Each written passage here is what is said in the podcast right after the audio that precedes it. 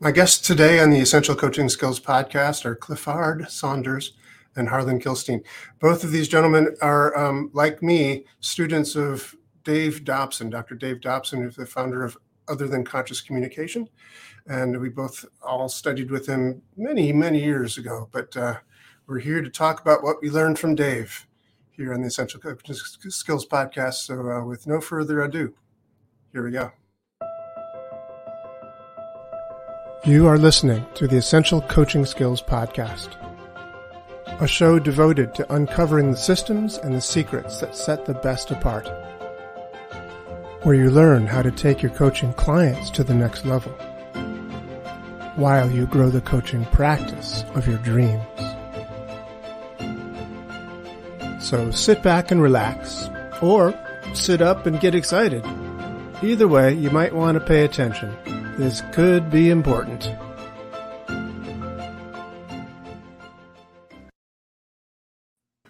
Clifford. That Dave. was such a good intro. I absolutely oh, loved you. it. It was fantastic. You're a gentleman and a scholar. I don't care what all those people say about you. Really? Sod them. So um, let's start with you, Clifford. Um, okay. I always thought your name was Clifford, but um, apparently I was wrong about that, and you corrected me today. And, and um, Clifford is the way Dave instructed you that it should be pronounced, as I understand. Correct. So, that is, that is um, correct. That's correct. Why don't we start with your personal stories, like how, who are you, and also how did you discover Dave Dobson and and get to Friday Harbor to study with this guy? So okay. Right. Let's start with you. All right. So really, really, really quick story. You can hear the English accent. I was going to do, uh, but I was born with yeah. a horrendous case of eczema, eczema. Um, I'd done a lot of stuff before I met Dave, uh, a lot of Raja Yoga, a lot of pranayama yoga, a lot of N L P, a lot of different types of things, diets and God knows what else to clear my skin up. And then I met Dave. You know, I think of it as uh, B D and A D, you know, B D before Dave, say nineteen eighty-five and earlier. I was born in, in whatever the hell I was, nineteen forty-nine, that's right. Oh, after Dave, I met him in the autumn of nineteen eighty-six at um, Jeannie Laborde um, Advanced N L P Training. And it, it, everything that Dave talked about fitted in perfectly with what I was observing about myself, because remember, I'm, what I'm wanting to do is get rid of this horrendous case of, of, of scabs. Um, and tie it in with a lot of engineering. I'd done a lot of consciousness type work, and uh, believe it or not, engineering and psychology fitted in really well with that. And my PhD in cybernetics is kind of the continuation of all of those pieces together. So when I met Dave, I could tell immediately this is an important individual, important scientist, and he was saying some things that I'd never heard anyone else say before. And I've just followed my nose with that. It's not a complete answer, but I'll tell you, there's a lot of things that Dobson has talked about that are yet to be fully uncovered and utilized. All right. I'll accept that. That's fascinating. So did you f- figure out that with this, was yeah. your skin problem solved? Yeah, yeah, wow. yeah. Yeah. And, and, and, and I don't want to say it was all Dave Dobson, all right? It was lots and lots and lots and lots of pieces together. And one of them, which uh, Harlan may want us to talk about later on, is is like stimulation technologies like um, transcranial direct current stimulation and photobiomodulation and these types of adjunct tools. But yeah, got it cleared up. Wow, Thank you. Fantastic. And was that in a seminar that it got cleared up, or did you go to him for a private session? No, no, no, no. Well, it, it took it took quotes a long time, right? I mean, I could tell immediately when I met Dave something weird was happening. I didn't know about him being able to talk to my ear, um, right. uh, and and but I could I could I got a very strong kinesthetic sense that this guy knew what he was talking about, and it's been I'm, I'm going to say slow and steady, right? It's slow and steady. It's not a, it wasn't an instant. Jesus, and you know, cure or anything like that. It was more of a learning, uh, and and the learning path was definitely enabled by Dave. Okay, definitely, fantastic. Thank you. And what about you, Doctor Kilstein? Well, I was getting back into hypnosis after a career in education, and I had gone up the ranks of N L P world, studying with all of the top names in N L P, and I still felt that something was missing. And I missed out on studying with Erickson, and people were comparing this guy, Dobson, to Erickson, so I decided to give him a call. And boy, was that ever an experience. First of all, they could hear. And I remember um, going outside my office and wandering around and screaming at this guy on the other side of the continent, surrounded by killer whales. Um, and he goes, "Did you see my website?" "Yes, I saw your website." "And did you see that I'm retired?" "Yeah, I saw that." "But it also says that you would teach um, small groups upon request." He goes, "What? Let me think about that."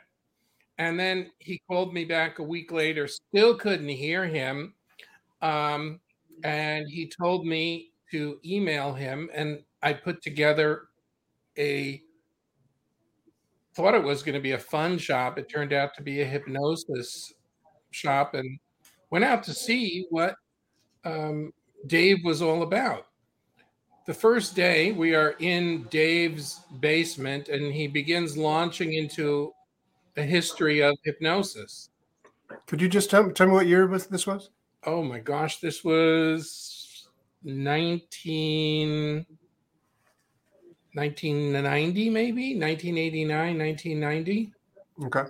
No, no, no, no. It's got to be. No, nineteen ninety-eight or nineteen ninety-nine. Oh, that late. Yeah. Oh, and, wow. And so we go out there, and Dave is babbling on, and no one has a clue as to what he's doing. And everybody is looking at me like, you brought us out here, and we're going to listen to five days of this guy ramble without a point. And at that point, Clifford says to Dave, Dave, would you like to point out some of the things that you've been doing? And Dave looks at him and says, like, if you want me to take that camera and shove it where the sun doesn't shine, I warned you about this. This is so true, all right? He's not even um, embellishing. That is precisely how it happened. And we're we're sitting there. I'm there with my friend Menachem from Jerusalem, who's an how, how, I thought, I thought, let me stop you there, there. I thought you organized this as a group that you organized. How did Clifford come to be there? Well, Clifford was there because it was a day of training. He was recording Dave's trainings. And but you organized it, but you organized it, it was open to everybody else. It wasn't just your people. Yes. Most of the okay. people there, and then Dave had a couple of people who were waiting yeah, for him right. to do a training, so he invited them as well. And I got it. Okay. The more the merrier. All right.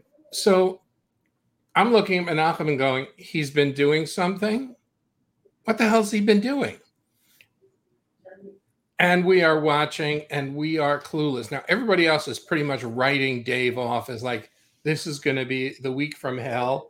At least there's a pool hall and a bunch of bars that we can go to. And we're we're watching him and watching him and watching him. And at lunch, we corner Clifford, who says, Dave will kill me if I tell you anything. And then he suggests that we go out for drinks later. While we are, you remember the waitress? While we are at drinks, the bar is crowded. No one is getting any service at all. And the next thing that we know is this pretty waitress comes up to the table to take our orders. We are the only ones in the restaurant getting our orders taken. And she takes our orders, and Clifford is talking, and our drinks are gone pretty quickly, and the next thing you know, she's back there again. And Clifford said, what did you notice? And that was the introduction to O T C C, and we began to really, Clifford did not give anything away. He just invited us to observe what he was doing. And then yeah. in, we Let's went in the next, there, go ahead. Let's, let's just stop there. So um, you mentioned these letters O T C C. So before you go on, let me just say, um, I was around Dave Dobson probably eighty-six, nineteen eighty-six. So we'll come back to the question of what the heck O T C C is in just a moment. But but first, let me tell you my story. Um, I was around Dave Dobson in nineteen eighty-six. I was uh, Tony Robbins. So now Robbins this is about favorite. You? I thought this was about Clifford and me. It's, and it's the three of us. It's a pain. Uh, yeah, working together, Harlan. Come on. The three musketeers. People are going to watch this. Oh, I'm sorry. I, I thought they were just going to like lay their hands on the screen and absorb the knowledge. That comes Some later with the chicken. That, yeah. Um, any rate, so I was a Tony Robbins trainer, and um, people were talking in a similar way about this guy. Now, when I went to um, my first N L P certification course that Tony Robbins taught, he brought in various experts like Richard Bandler and Robert Dilts. And he also brought in this guy named Dave Dobson. And if you've ever been to a Tony Robbins thing, it's like, like wow, super energy. And like, yes, we're going to make ourselves the best version of ourselves possible. And that includes getting into great shape and being a vegetarian and exercising every day and all this stuff. Yeah. And then Dave Dobson walks out. Let's see you, Dick. Smoking a cigarette, you know, and go like. Uh, Ambling in. Yeah. Walking about this speed. I mean, this is about his. Yes, that, that was, that's fast. And he'd be like, oh, you know, and he started telling these like pointless sounding stories that all had this very funny joke at the end of it. And um, people were like going like, who is this guy? What's going on here? You know, they were completely just um, perplexed by this, this fella. And yet um, I was fascinated by him. And I was just like on the edge of my seat, just something about him. I was just like, what, what is he doing? And and then I looked around and I was very disappointed in my brethren because everybody else in the room seemed to be falling asleep. And I thought, this is interesting. Um, and only figured out later that he was like doing a group trance induction without you know, like doing a group yes. trance induction, just yes. sort of talking about yeah. certain things. And um, yeah. And then and then he said, we're going to take a little trip to a beach for a moment in a few minutes. But oh, wow. first, I think you should all go to uh, go to the restroom because there's smart as your brain is that the bladder has true control over your body mind system. So um, everybody go empty your bladder and come back and then find a place to get comfortable. And so we all, you know, either sat in chairs or lay down on the floor. And, and I took my first beach trip with Dave. And Do I you remember that? Later, I remember I remember saying he had us prop ourselves up in the elbow to look around to see where we'd come yes. back. Yes, yes, yes. And then uh, the rest of it was just kind of a blank. But I, um, wow, it was my. I thought to myself, I need to learn more about this guy. And so wonderful, that's how I was introduced to Dave Dobson. And wonderful. Also, it seemed like all the really good guys in N L P.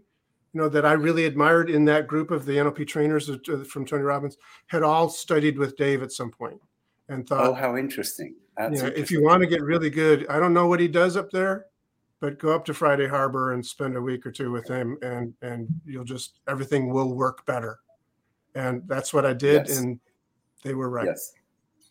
Yes. Just one second. Just oh. going to turn the music off. Hold on. Okay, great. So, Harlan, we're going to come back to you, and you're going to tell us what O T C C is, all right?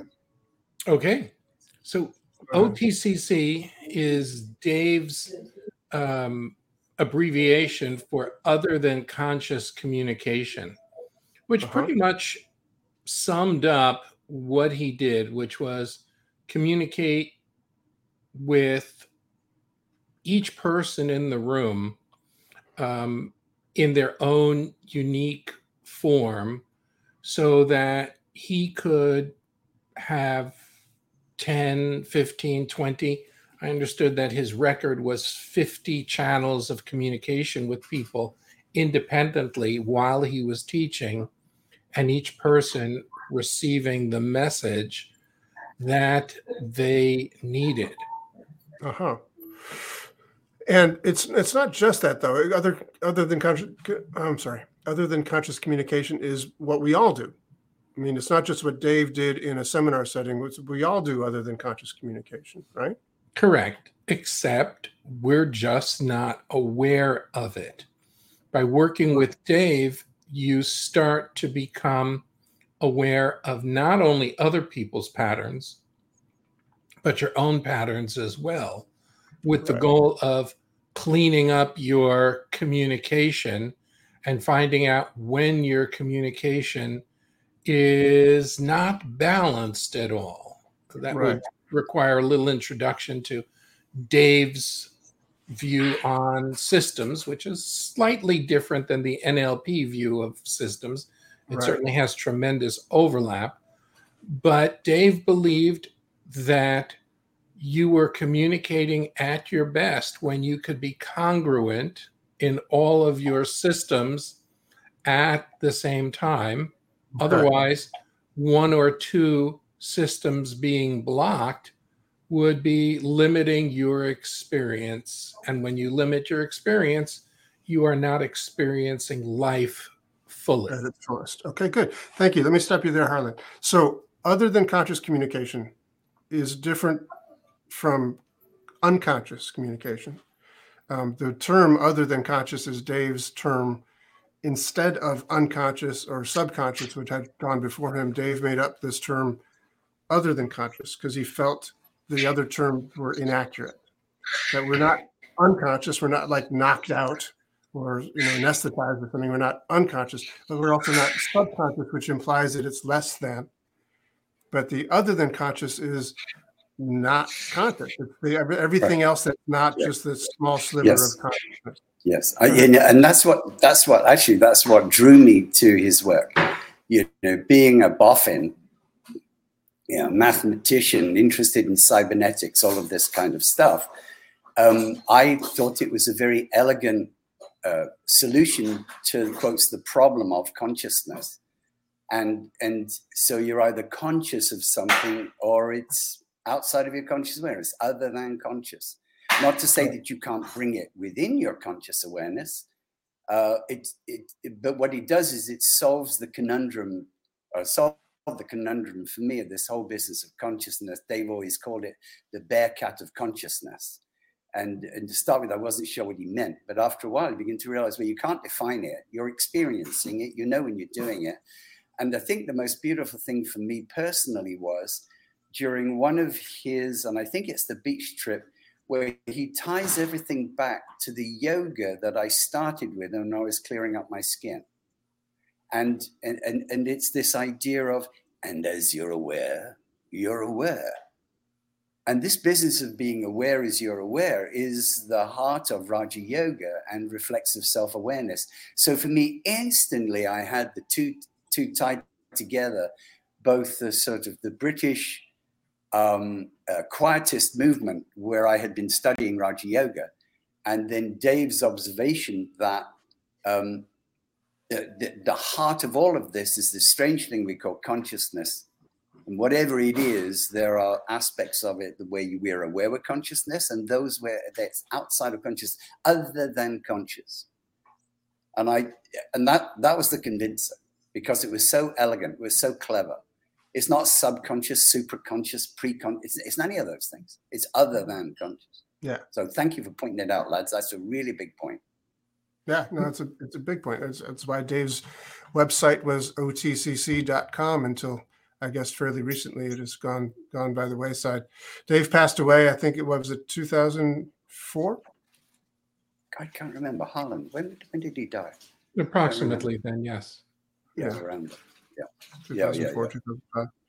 Um, so, but uh, yeah, he influenced a lot of a lot of people, and was a, a fascinating teacher. He used to say that he's a terrible teacher unless he has elegant students or something like that. the, the truth yes, of the did. matter was, he was the world's worst frontal teacher. Frontal teacher, what do you mean? In other words, frontal teacher. Frontal teacher, frontal being explaining what he was doing. Oh, yes, oh, he was yeah. dreadful. He absolutely never refused to get up and give a lesson. Okay, this is step one. This is right, step yeah. two. This is yeah, step he hated three. That. He, hated, he, he hated would that. not he do that. And so a lot of the people who, who came along for the ride um, left his fun shop being changed in some fashion, but figured, okay, that was interesting, but a very, very small um, number of people became what he called repeat offenders. Yes. And, yes, yes, and yes. would yeah. um, ever get to the point of under, understanding what he was doing, and that there was a, even though he was guided by his other than conscious, there was definitely a process, and he definitely had patterns of what he would do with people. Um, but yeah. he made it as intricate as a labyrinth to try and do this. And if he saw you trying to figure out what he was doing, he would growl at you yes, and go, there you go with your left brain thinking yeah, again, right. Harlan. Pull yeah, your head right. out of your and and would just yeah. growl and that's right. try and that's shut right. you down. The man now, knew. Let me just say. Of, the, yeah. Well, I, I was just going to say. Sorry, Harlan. I was just going to say. No, you okay. know that what what you what you've just said there. Then, as you practice it more and more, these things that Dave essentially gave us to practice. It's it's not long where you're you're realizing you've now learnt some of the Dobson Dobson rules. And one of the Dobson rules was, if they didn't ask you and they're not paying you, leave them alone.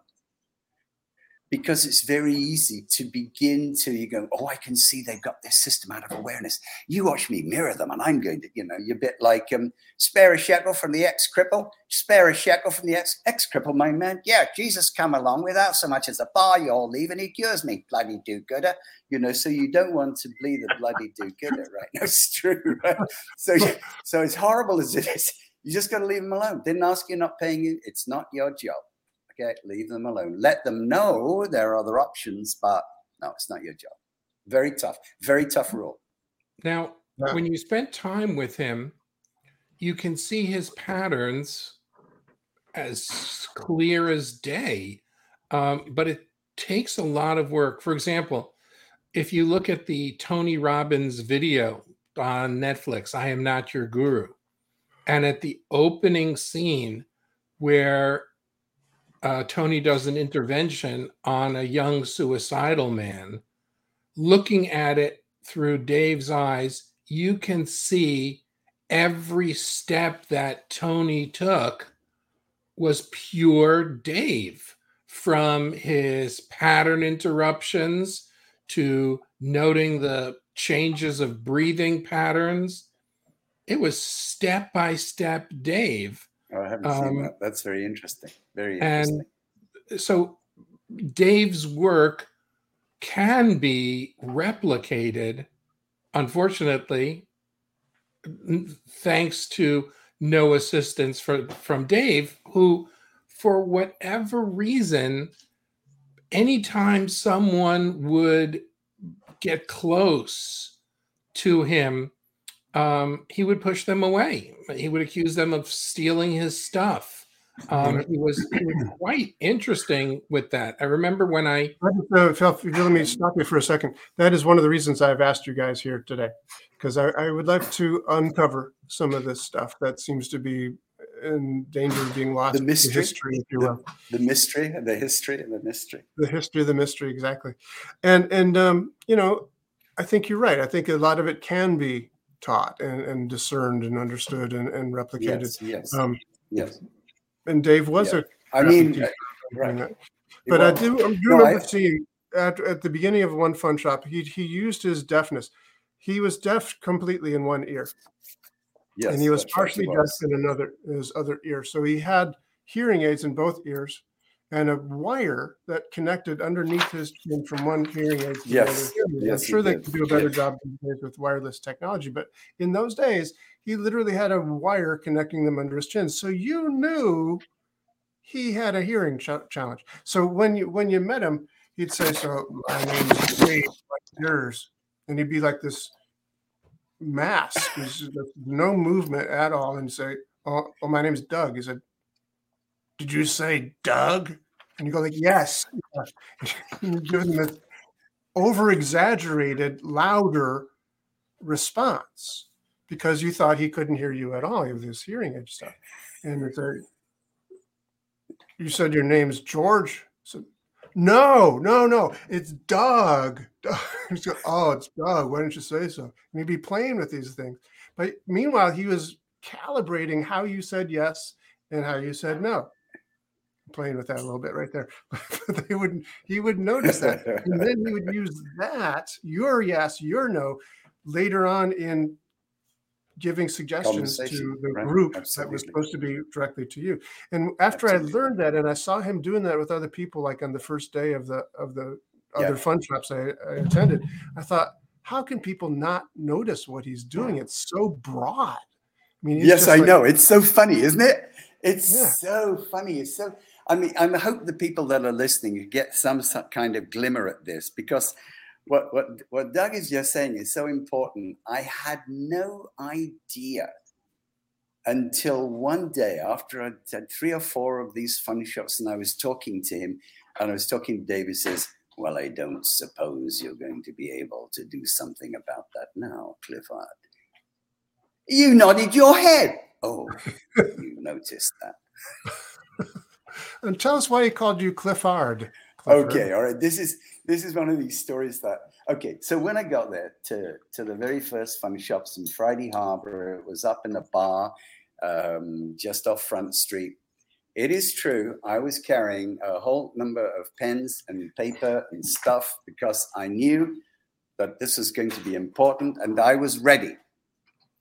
And um, at the time, I didn't realize I was doing it, but I guess part of me must have done. I would make sure people know that actually it's, it's I don't want to go on about it. It's, it, it's Doctor Saunders. Yeah, it's kind of shit, right? Yes.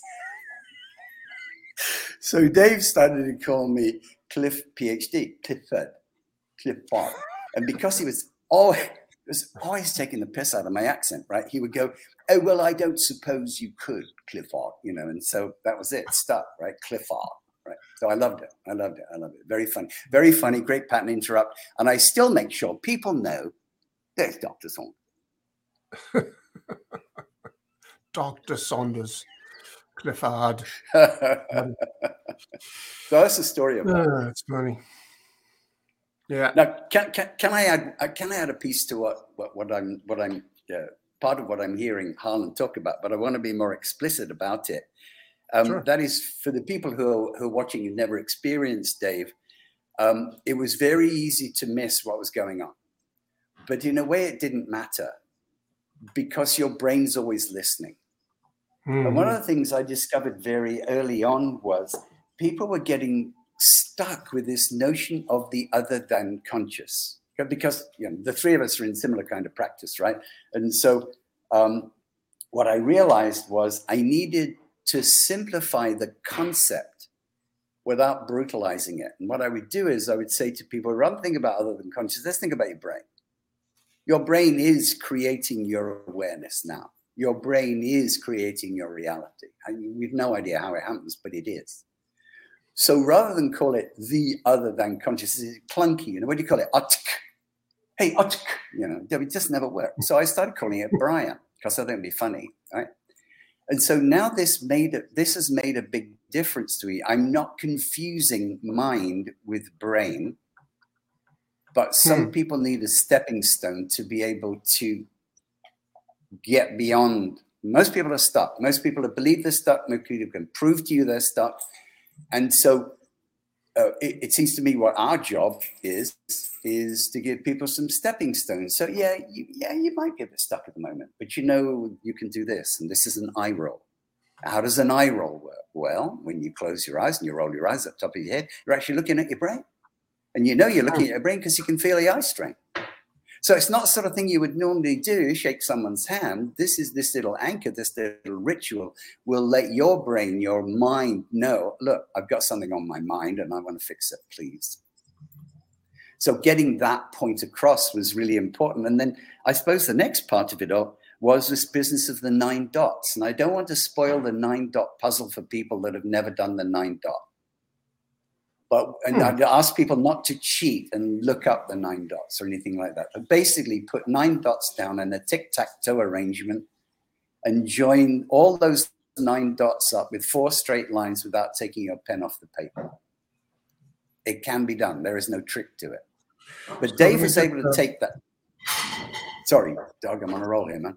No, yeah, go ahead, go ahead. I'm just going to well, give a, a visual. Go ahead. Oh, yes, please, please, please, please, yes. Nine dots.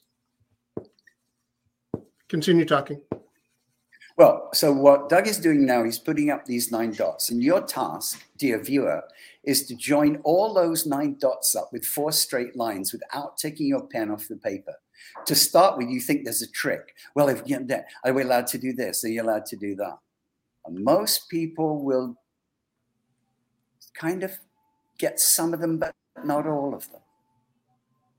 And we're not going to spoil it for you, dear, dear viewer, dear, dear listener, because when you finally see the solution, you realize what Dobson was talking about. We are always trapped in a nine dots, if you like, but there's always expansion. There's always room. It never ends. I remember in the last, last, last days, last months, and he was alive, he said, Clifford, I am convinced that there is no end to the process, my boy. Something like that, right? It's like, wow, I thought you were at the top of the mountain, Dave. There is no top of the mountain.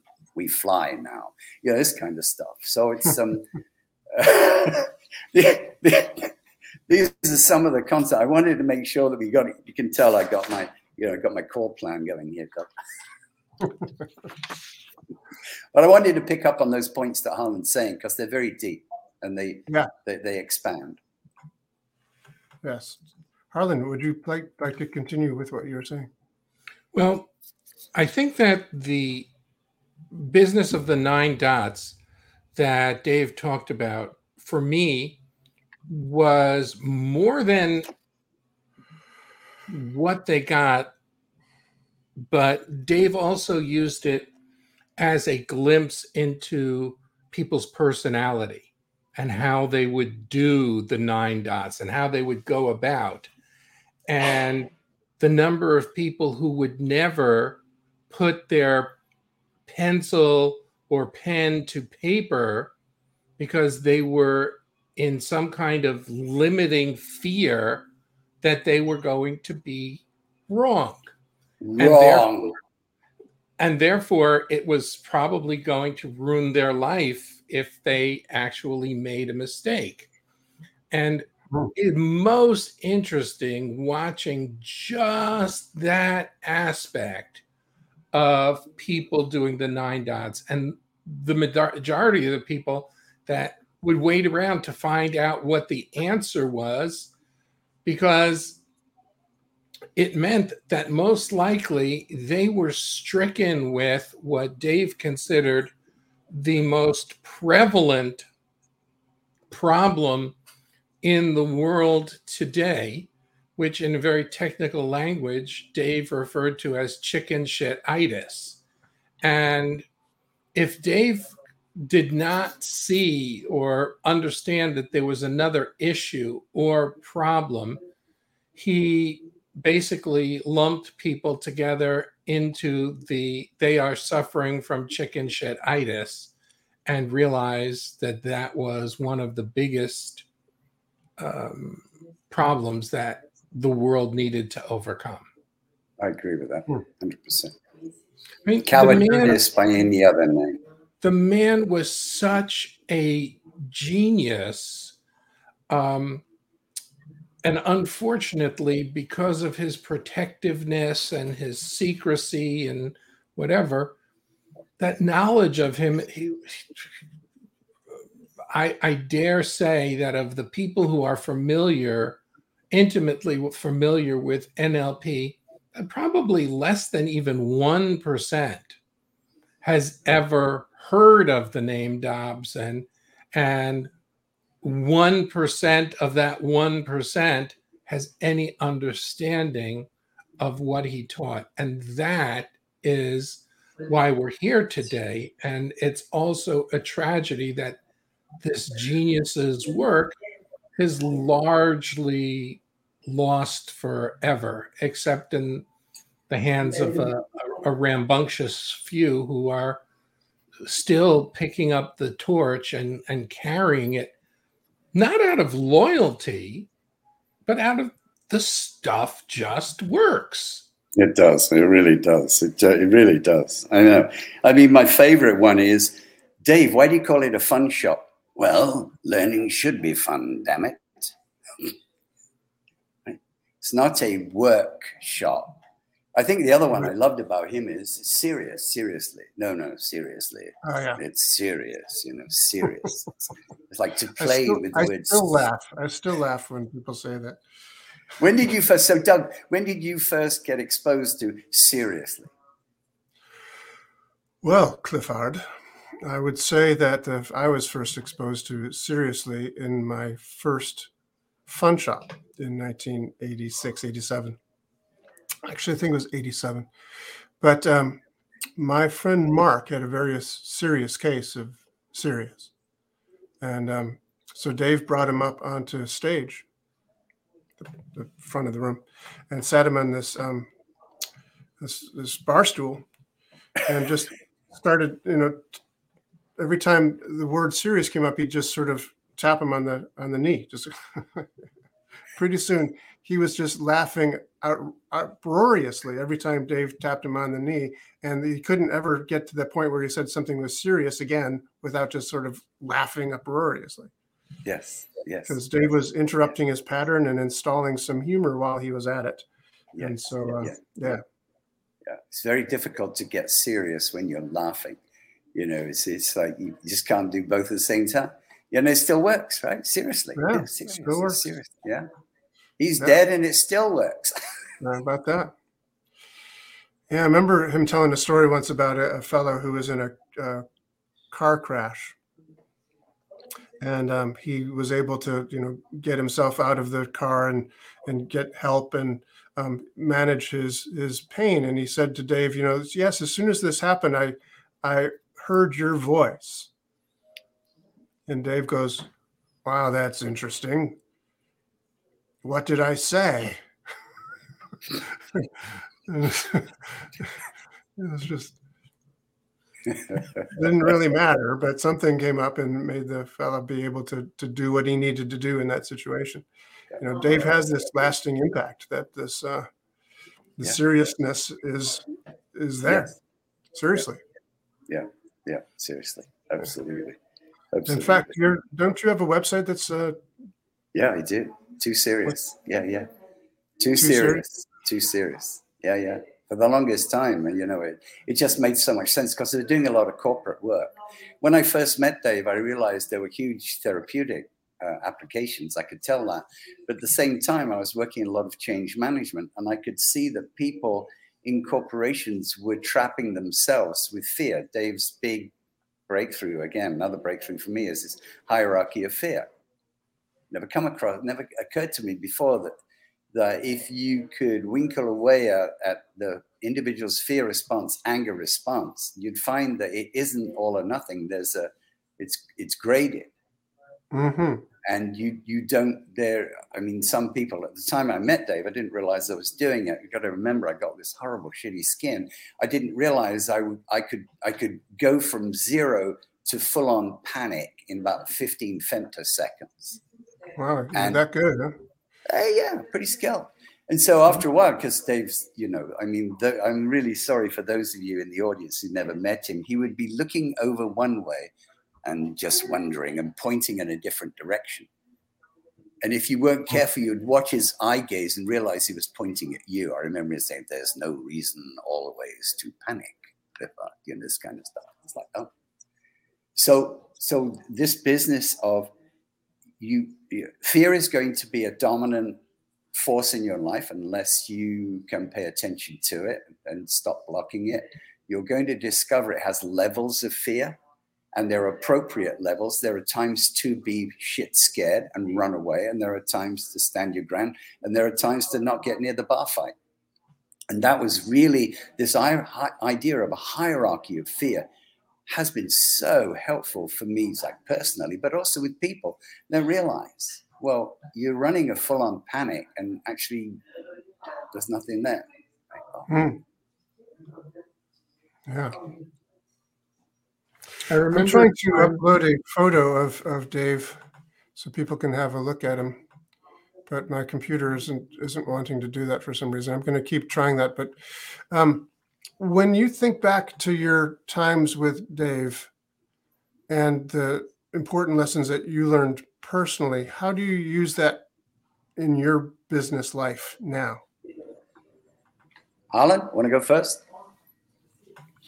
Well, first of all, I still listen to Dave's recordings with regularity. I feel connected to him that way, especially listening to his beach trip, his house cleaning, and also his um, his spare tire trance, which he did on uh, one occasion. There are also other things that I have the the text of, but not in Dave's. Um, I think there was the stretch. There was the I think it was the River of Light um, that that he did. And I listen to them, and they make me, help me uh, recall his teachings and basically bring them from the back of my mind to the front of my mind. Um, and then the mind continues to process and, okay, ask myself the question, what would Dave do? Mm. And sometimes Dave had an expression that he would use often that it was enough to gag a maggot. That was that was a Dave-ism. That's perfect. I remember that one now. Thank you for that. And, and Dave would work on a problem or see the problem. Dave didn't work with it on a conscious level. Dave did not, okay, let's talk about um, why you have this problem, and let's go back to your early childhood and figure out what it was. Dave was a conscientious objector to that type of therapy. Um, he figured if it was enough to cause a problem the first time, then why bother bringing it up again um, and causing further issues? And so he per, he um, preferred to work on the other than conscious level, where people found that their problems just seemed to fade away or or go in it, their own time, and um people were better and happier for it. And that was ultimately probably Dave's number one uh, message. He he absolutely hated the analysis of problems um in the open, and he would you know yeah. spent a yeah. great deal of his career making fun of uh Freudian analysis, because he so disagreed with the idea that you couldn't solve a problem until you had analyzed it to death. And uh, you know, I, when I when I when I when I talk with people, like you know, in the same kind of way that we're talking we're talking about, I'll remind people: look, you're living inside this huge neural network, and neural networks are brilliant at a bunch of things. One of the things neural networks are brilliant at is learning stuff. So if you're going to keep rooting around the garbage, you're going to get really, really skilled at being miserable really, really quickly. Hmm. So stop. It's, we, it is inappropriate to think of your brain as a piece of engineering equipment that you're going to do a root cause analysis on. Uh, it, that it, was like, oh, holy shit. It's interesting that Dave, in his own way, believed in the concept of neuroplasticity long yeah. before it was oh, invented yeah. or discovered. No kidding. Absolutely. Noted. Absolutely noted. Right. So, Clifford, um, yes. these days you're doing something else with neuroplasticity and, and brain. Yeah. What is it I that you're doing with that? Well, um, so my my undergraduate degree is in electrical engineering. And it seems odd to be electrical engineering and interested in the field of therapy and self-development. Um, it's just the way the kind of the cookie crumbled. I couldn't do theater, so I had to do something that did engineering. But when I'd finished, I now had a profound appreciation for electronics. It's a piece of electronics. This device here that I'm holding is a brain tuner, a brain calmer. So many of the clients that I meet, they just can't calm themselves. They just can't. They just can't calm themselves. They just they just can't do it. It's just kind of impossible for them to do it. They're gonna lie down and they get them to do the beach strip, and so they they're just not getting anywhere. So what I discovered is by using carefully designed electrical stimuli that you put across the brainstem, essentially, you can turn off the fear response or turn it down. Well, most people can't do that. Most people that are anxious or they're panicky or they're concerned or they're frightened are unable to control their breath long enough to be able to get the amygdala to turn off and the adrenaline to come out of their bloodstream. But cranial electrostimulation is one of many stimulation technologies that gives the brain a little bit like training wheels. Mm-hmm. You can't quite get it because you're wobbly. Let's put some training wheels on until you kind of got the hang of it. Then when you got the hang of it, you might not need it so much. But now you've got a mechanism of turning off the panic. And now a lot of the other ideas now begins to make more sense. Now the person can go down to the beach. Now the person can stretch their head. They they can clean house. They're not ruminating so n- noisily that they can't actually get stuff. Mm-hmm. And the last thought, last thought. Ladies and gentlemen, is it mine or is it yours? If electrons can get involved in healing, and they can, don't be surprised if the twin, the, the photon, can do the same. This is a transcranial photobiomodulator. And what it's doing is it's putting energy into my brain and into my cerebellum and literally brightening my brain by feeding the mitochondria in all of the nerve cells. So there's a lot of technologies available nowadays that you can use in conjunction with Dave's stuff and go even further than you could before.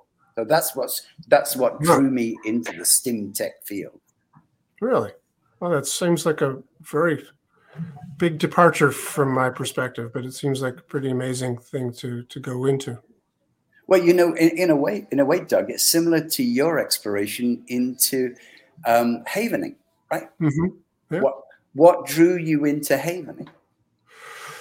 Well, you know, uh, for me, the Havening techniques were a, a thing that I was very skeptical of. But, you know, long, long time ago, I started working in a, in a hospital in New York City uh, called Columbia Presbyterian Hospital, partially because Dave told a story about working in hospitals, um, working with pain patients and burn units. And he said, there's nothing like experience. And he also told a story about how sometimes he would tell these stories in the early days of the N L P world, and um, suddenly he'd start hearing his stories being told by others in the other N L P world. And I won't mention any names, but he would say something like, "God damn it, person," fill in the blank. Um, if you want some experience, go get some. Yes. So yes. I wanted to go get some.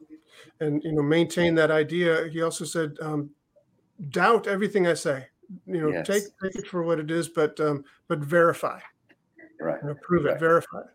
So I wanted to find out for myself. When I first learned about the Havening techniques, it was like, mm, I don't know about that, but um, some pretty reputable people that I knew and, and admired said it was worth exploring. So I decided to verify it, doubt it, but it, verify it. So I went to, uh, an introduction to it, and it was like pretty amazing. And the, uh, the the idea that you can do this and stimulate a part of your body and get a response in the brain, because it's really, frankly, one organism, was was awakening to me. It was really amazing. And so the, the results were, you couldn't argue with the results. So to me, it's one of those things where you combine. It's not one thing or the other. It's it's no. uh, it's both. And to and find that, you know, the and that's that, that's precise. That, that's exactly the message. I'm I'm glad you've given it. Whether you're going to choose stimulation technologies, you're going to use adjacent techniques or, or methods. It's not either or. It's let's see how big we can make all this. Yeah. Yeah. Yeah. Good. Well, gosh, we're getting out of time. So does anybody have any final thoughts? Before we started, Harlan, you talked a little bit about um, um, today's use of psychedelics in therapy. We're what, seeing what do you think? We're seeing more and more people using supervised and, unfortunately, unsupervised psychedelics as a treatment for depression. And we were discussing before we came on what Dave's response would be to it. Would he say, whatever works, works. If it works for you, great. And, you know, it's outside of his wheelhouse. Or would he, you know, cluck his uh, disapproving uh, opinion of it, saying uh, it's just uh, an excuse for people to escape and, um, and fool themselves that they've changed the situation. The thing is that our understanding of the brain constantly keeps changing. And Dave read extensively on the brain, but it was the brain research of the fifties, the sixties, and even the seventies. And we are way, way past that today. Some of the books that Dave taught were appropriate for the time, even cutting edge at the time.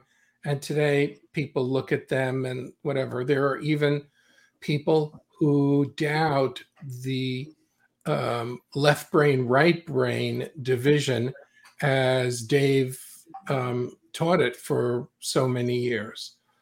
Again, my position is, if it's working for people and bringing them some kind of relief, then it's terrific. Um, but Dave used to uh, talk about and work with people who were depressed, even what what they would say, I have a deep-seated depression, and Dave would check out their butt to see exactly how deep-seated it was. Um, and he had great success with that using his techniques. So uh, what Dave would do today, I think he would be interested. I think he'd always be interested in, in learning, but I suspect that he would think that his um, other than conscious uh, trance work or his type of trances could largely accomplish the same thing. Yeah, I think that's safe to say. I did finally manage to upload this image. Let me see if I can um, add it to our stream now. And we sure have to bow when it comes on. Okay, let's see if it works. Okay. Add to stream. Here we go. There he there is. There he is. Dave's the guy on the left, by the way, having the photo taken by this man named Alan on the right. And you can see their other than conscious communication is excellent. They're both smiling in almost exactly the same way. It's true. That's a great picture of him. I miss you, David. What a player. Yeah, that's the, the older Dave. That's um, getting on to probably the two thousands or so, I think, when that picture was taken. But I think if we, if we, uh, you know, I think, I think as we, as we get if we get close to closing here, Doug, I think, I think what I would say is, um, people who are who are watching, I hope you are very, very slightly intrigued by what we've talked about. It's a very dense topic. There's a lot to it. It's easy to overlook because it does require a bit of work. If you get interested in it, you'll see there's a whole tapestry of uh, of wonderful stories. And I, and I think my last one is the idea of that I didn't know I couldn't. And, and he would often talk about a healthy creative part of us that doesn't know it can't. And that that's the part you really want to reinforce. That's great. That's beautiful. It's a great, great way to end it as well. Thank you.